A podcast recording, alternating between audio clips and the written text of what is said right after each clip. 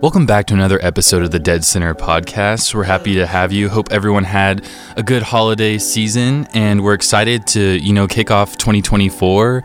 And, you know, Dead Center has a lot of things in store. We're looking forward to, you know, this next festival in June and a lot of, you know, fun events coming up in January. And uh, for today's episode, it'll just be uh, myself, Nick Hodge, your host. And I know we're excited for um, you know a lot of things coming up in January. Uh, you know, first up on the docket is January 11th screening at Film Row of uh, Sam Mirpoorian's uh, Greener Pastures documentary. Um, and we were actually lucky enough to have Sam on the show today, and we will be having an interview with him um, later in this episode. So um, stay tuned for that, and we look forward to um, you know having him in town to discuss that documentary. Um, you know, it's about where our food comes from and the farmers behind all of that. So definitely stay tuned for that. Otherwise, in January, we have Glitterball coming up uh, January 13th of this month at the Jones Assembly.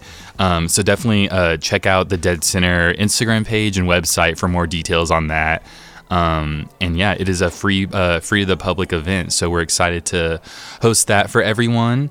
And um, we want to thank everyone that helped pull off the recent uh, Una Noche and Make the Yuletide Gay events. Uh, those are two very successful Dead Center outings, and we appreciate everyone that screened films there and came out to participate in those events. And um, otherwise, um, we're really looking forward to you know just getting the ball rolling for 2024 and Dead Center's events, and look forward to uh, speaking with more of our programmers uh, with episodes to come. So uh, stay tuned for those. And we're excited today to talk with Sam Mirpoorian about his film Greener Pastures. So here's our interview with Sam.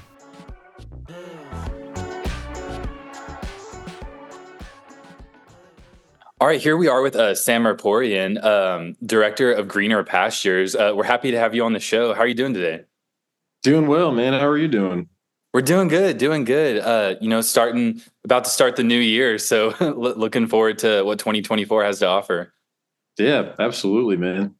Um, well, I want to just kind of go right into it and kind of ask you. So, you started out uh, in like uh, making music videos in your filmmaking career, correct? Yeah, yeah. I uh, when I was started off like in 2011, 2012, 13 ish. Um, graduated high school. Uh, I just knew I wanted to to get after it in some capacity and shooting on my Canon T2i with music videos and like artists in the city. It was like the closest bit of exposure you could get that I could like I could get with like telling stories and like video and film. So yeah, started out doing that for about five years and that developed into the sorority videos and then that led me to where i'm at now well awesome awesome. I love it. I love that uh how a lot of people especially like you know since like the internet obviously the last like 15 years especially it just it's easier than ever to just put your stuff out there you know even if you have like the lowest of low budget so what were kind of some things you learned about like independent filmmaking per se like during that period?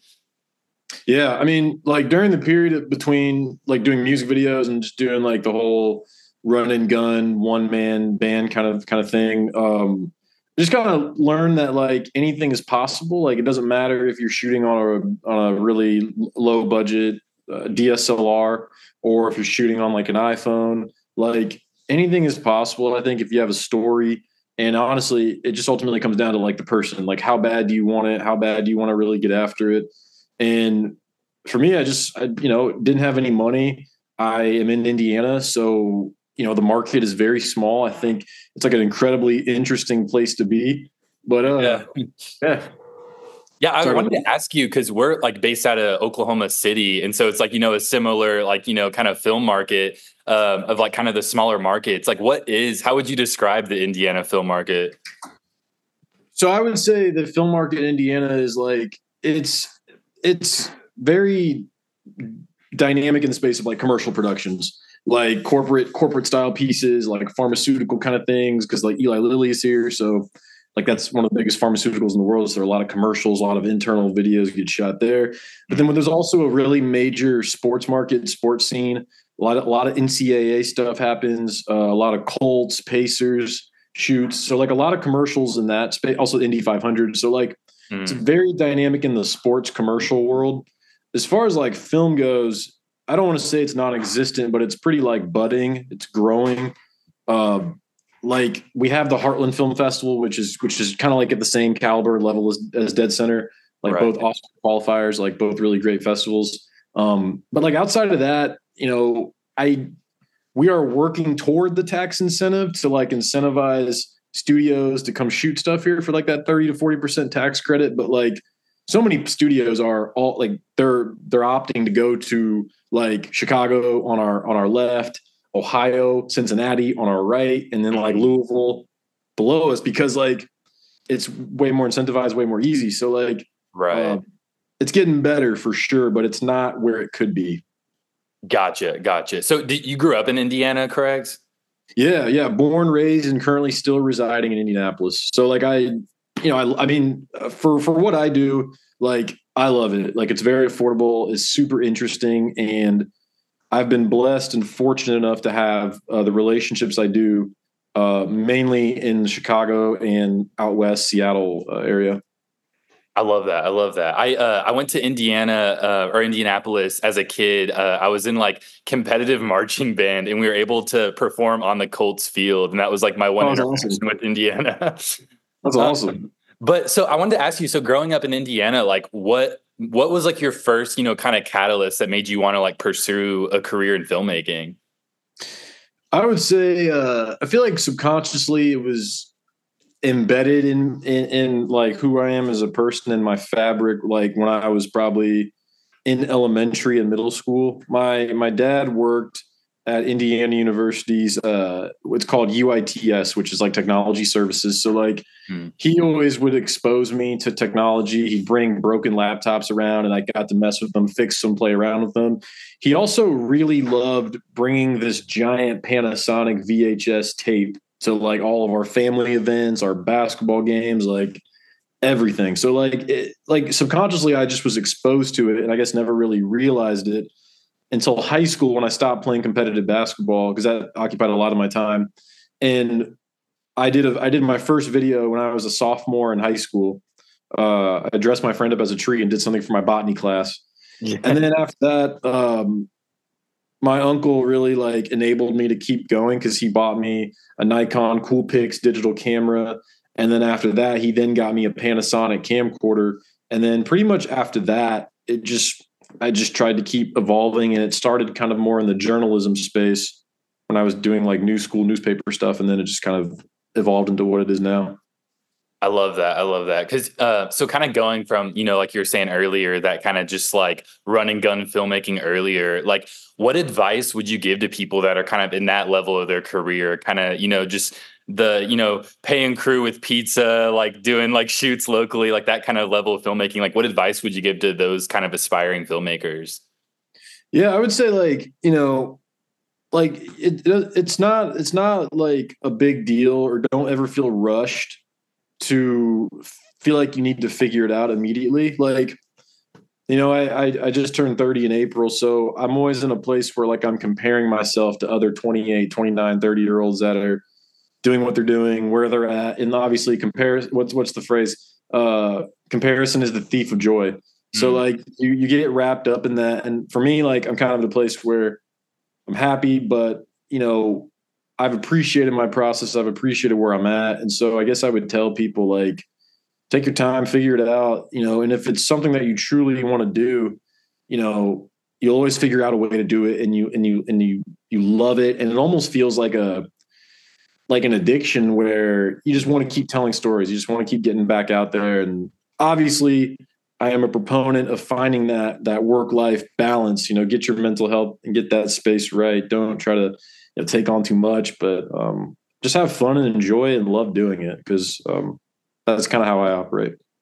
Absolutely, yeah. That kind of like passion for it comes first, sort of thing. yeah, totally. Um, so I wanted to ask you, so like you've obviously kind of found yourself, you know, mainly working in the documentary space now, from like Destination Park to Sunny, and now Greener Pastures, which uh, I have to say won the Grand Jury Award for Best Documentary Feature at the 2024 Mountain Film Festival in Telluride, Colorado. Uh, try saying that five times fast. Uh, uh, can you kind of talk about why you like, you know, the documentary space so much as like your medium for storytelling? Man, I mean, it's like it's it's as truthful as it gets. You know, like it's literally you know it's nonfiction. It's real life. Um, but it goes back to what you talked about, where as an 18 year old in Indiana with no money, no equipment, like how do you how do you just dive into it? Mm. And like you know, I, I, just had it's like it was the when I think about when I think about fiction and like the writing and the locations and the scouting and the actors and all that stuff, I just feel like so much of that stuff costs so much money, you know, like to get all that stuff going for you know someone who wants to make it happen. So for me, documentary was just the cheapest, quickest, most intuitive way to to learn how to tell stories. And um, I want to start like bouncing back and forth between the two. Like I actually submitted my my debut narrative short to Dead Center for next year. So I hope fingers crossed. Uh, but yeah, it's awesome. it, it, was just the best way to get exposed to storytelling. I love that. And you kind of have like, what does your process look like on documentaries? Because I uh, I had the honor of working on a documentary for the first time this past spring, and I hadn't worked on them before. And you know, it's a lot different than a narrative, like being on those kind of sets. A lot more um, you know, kind of like guerrilla film style and stuff. Like, what are some of your kind of like key things that you like to, uh, you know, go with going to a day of documentary filmmaking? Yeah, I'd say uh, one thing that I really just learned so quickly was um, like how how much how how relationship driven it is. Like mm. you're not going to get the vulnerable and intimate and deep moments that some of the greatest films have without establishing you know that camaraderie between you and your characters between you and your subjects between you and your your people like um just having a bond, having a relationship, being vulnerable with them, um, taking what they're going to give, and then doing that vice versa.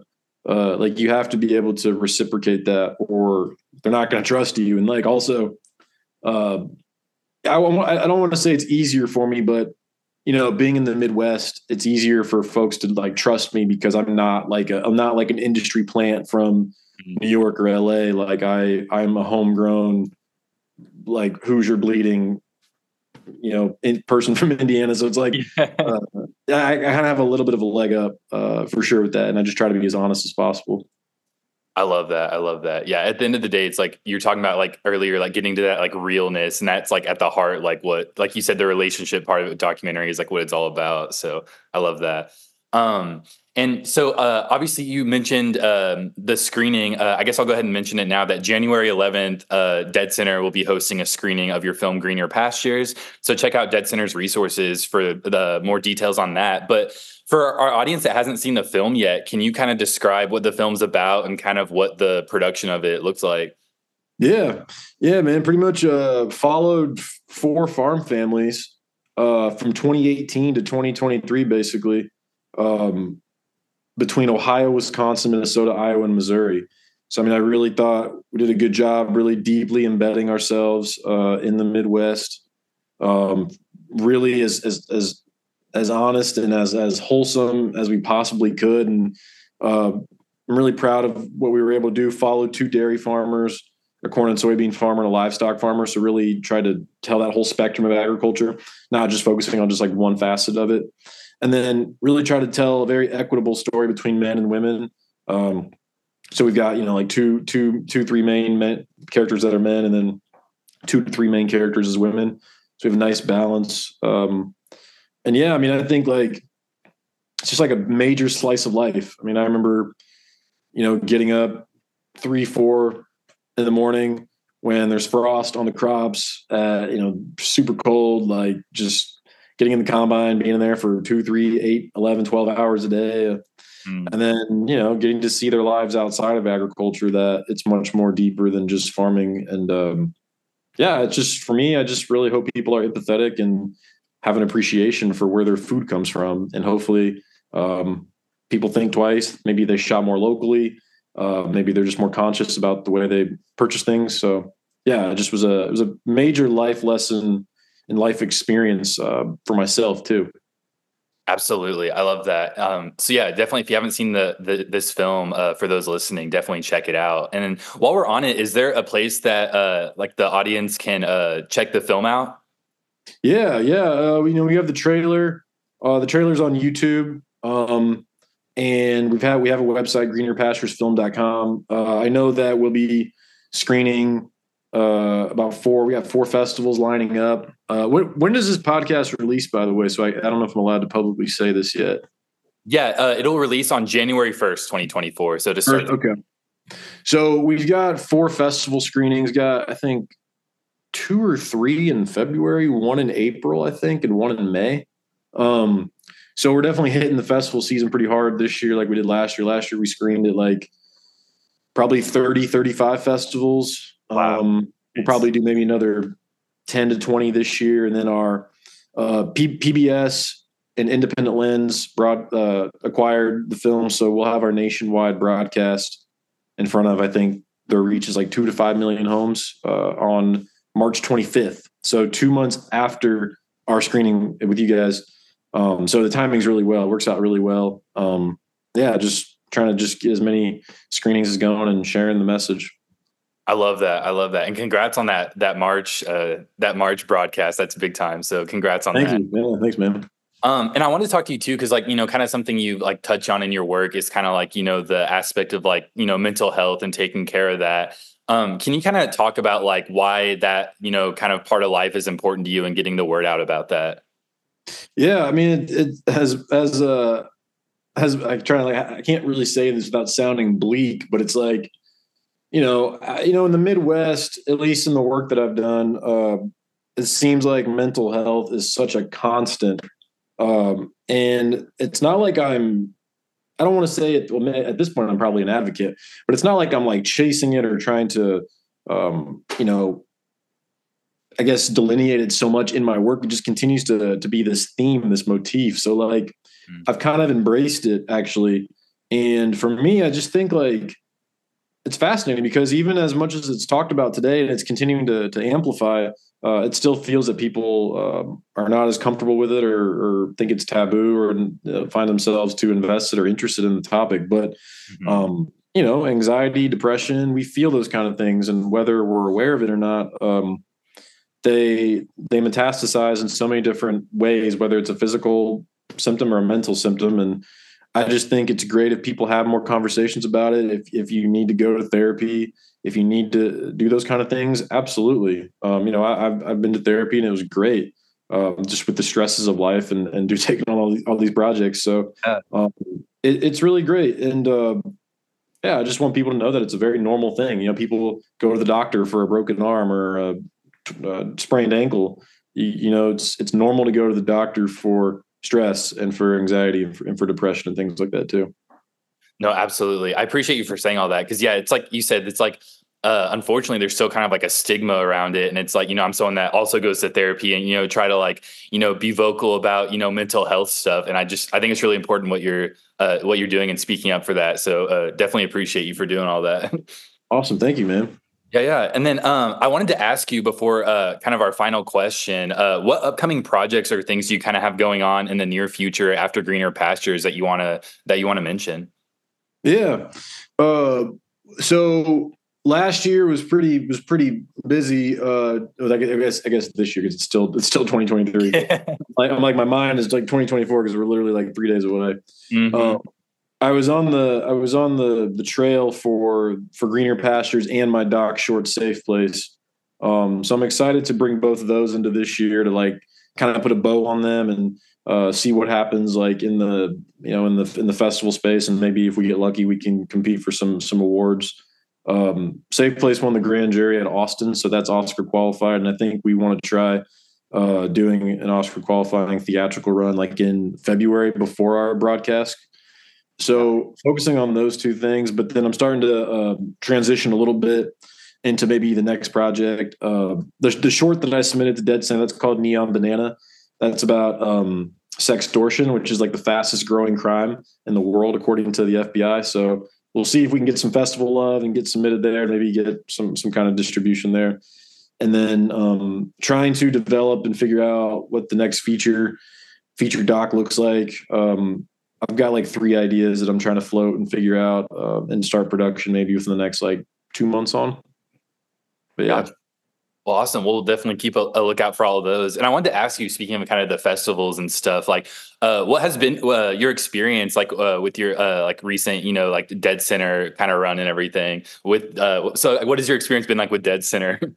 yeah, uh, I mean, Dead Center's been great, man. I, I would have. I mean, it would it would have been a dream to like screen greener pastures and safe place. I I mean, I know it's like incredibly, it's incredibly competitive. Like these festivals get you know hundreds and thousands of submissions so it's like they only can pick obviously like you know one to two five percent um, but greener pastures and safe place did not get into dead center last year so i mean i and obviously there's not a reason to submit probably this year because we're doing this with you guys but um and no it's been great sunrise reached out um, which was really awesome and shared it shared the film with them and uh, as soon as he reached out, I got really excited because like the Midwest, like any festival in the Midwest, I feel like is a really good um, audience and market for greener pastures and just like all the work that I do in general because you know I'm I'm based in the Midwest. I'm telling Midwestern stories about Midwestern people, so like it, I just felt like it was super fitting. And when you think about the Midwest, you know, there's only a handful of really Oscar qualifying. I mean, there's there's I mean, actually, I take that back. There's there's brilliant festivals everywhere. Festivals are amazing. They're the lifeblood of independent filmmakers, and I would not be in this position without film festivals. But hmm. um, you know, Dead Center does a really great job, like just positioning themselves into in, in, into the elite group uh, within the space, and it's been really really awesome. I'm really excited, and uh, you know, I'm hoping to hoping to spend some time at the festival when you guys have it. I think it's in June, right? Yep, yep, yep. Yeah, it'll be June uh, six through nine. So yeah, we're looking forward to this next one. So yeah. Yeah, so yeah, man, I definitely want to be able to to get out there during the fest, but uh, excited for the Continuum series, and yeah, man, just want to keep doing work and playing and at these kind of festivals, and yeah, just really grateful for the opportunity. Absolutely. And like you said, uh, and have been mentioning like throughout this podcast, is like it is exciting kind of the how the Midwest is starting to get in, you know, on the filmmaking stuff and finding their kind of own like niches and stuff from, you know, New Mexico to where you are in Indiana. You know, these you're kind of these pockets are popping up and it's, you know, kind of been, you know, something really inspiring to see over the last several years. So um yeah. it's kind of exciting for the future of filmmaking, honestly. Yeah, absolutely. Um, Okay, so we always end on one prompt, uh, and uh, I wrote the one for this week. And it's if you could collaborate with any filmmaker, past or present, who would you choose? Oh man, Christopher Nolan. Yeah, nice, nice. Is there a specific movie of his that's like your favorite? Uh, well, the the genesis of my company name, Intersection, uh, is like a play on between Interstellar and Inception which nice. no one would ever think about because intersection is a normal word in itself. But right. like the way it came to the way it came to me is like, oh man, like it's my biggest set of inspiration. Uh, I just, you know, I just think he's I think he's wonderful. Like just for the the, the thought provoking and cerebral element to all of his movies. Um, I don't, I, you know, and obviously he does all, you know, fiction. So like nonfiction, um, I mean, there's great filmmakers out there: Errol Morris, Matthew Heineman, Bing Liu, like Jesse Moss. Um, I mean, the list goes on. So, I mean, I just hope that you know, uh, one day if I'm lucky enough to collaborate and uh, you know, work on projects at, at that scale, do those kind of fun things, that'd be that'd be amazing. I love that. I love that. well, awesome. Well, we appreciate you for uh, coming on the show. And uh, was there anything else you wanted to highlight or put a spotlight on before we sign off? No, I'm just really excited for the event. Hopefully, uh, hopefully we can pack the house and have a really great conversation. I'm also really excited. Chris will be there. Uh, Chris is like a long time uh, family farm advocate, family farmer himself, and he's been he's been through a lot in his life. Um, I don't know if you've seen the film, but like you know, he's you get to see everything he's been through, and uh, it's definitely you know puts a lot in perspective of what farmers and people in the Midwest uh, have to go through, especially especially in the, in the space of, of mental health and, and suicide.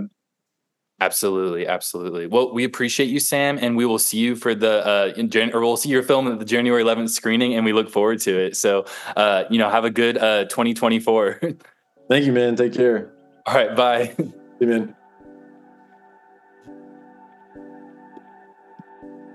Well, thank you all for listening to this episode of the Dead Center podcast, and we look forward to talking with uh, Dead Center program Laron Chapman on the next episode uh, to discuss everything award season. So, look forward to that episode number three, and you all have a good rest of your week.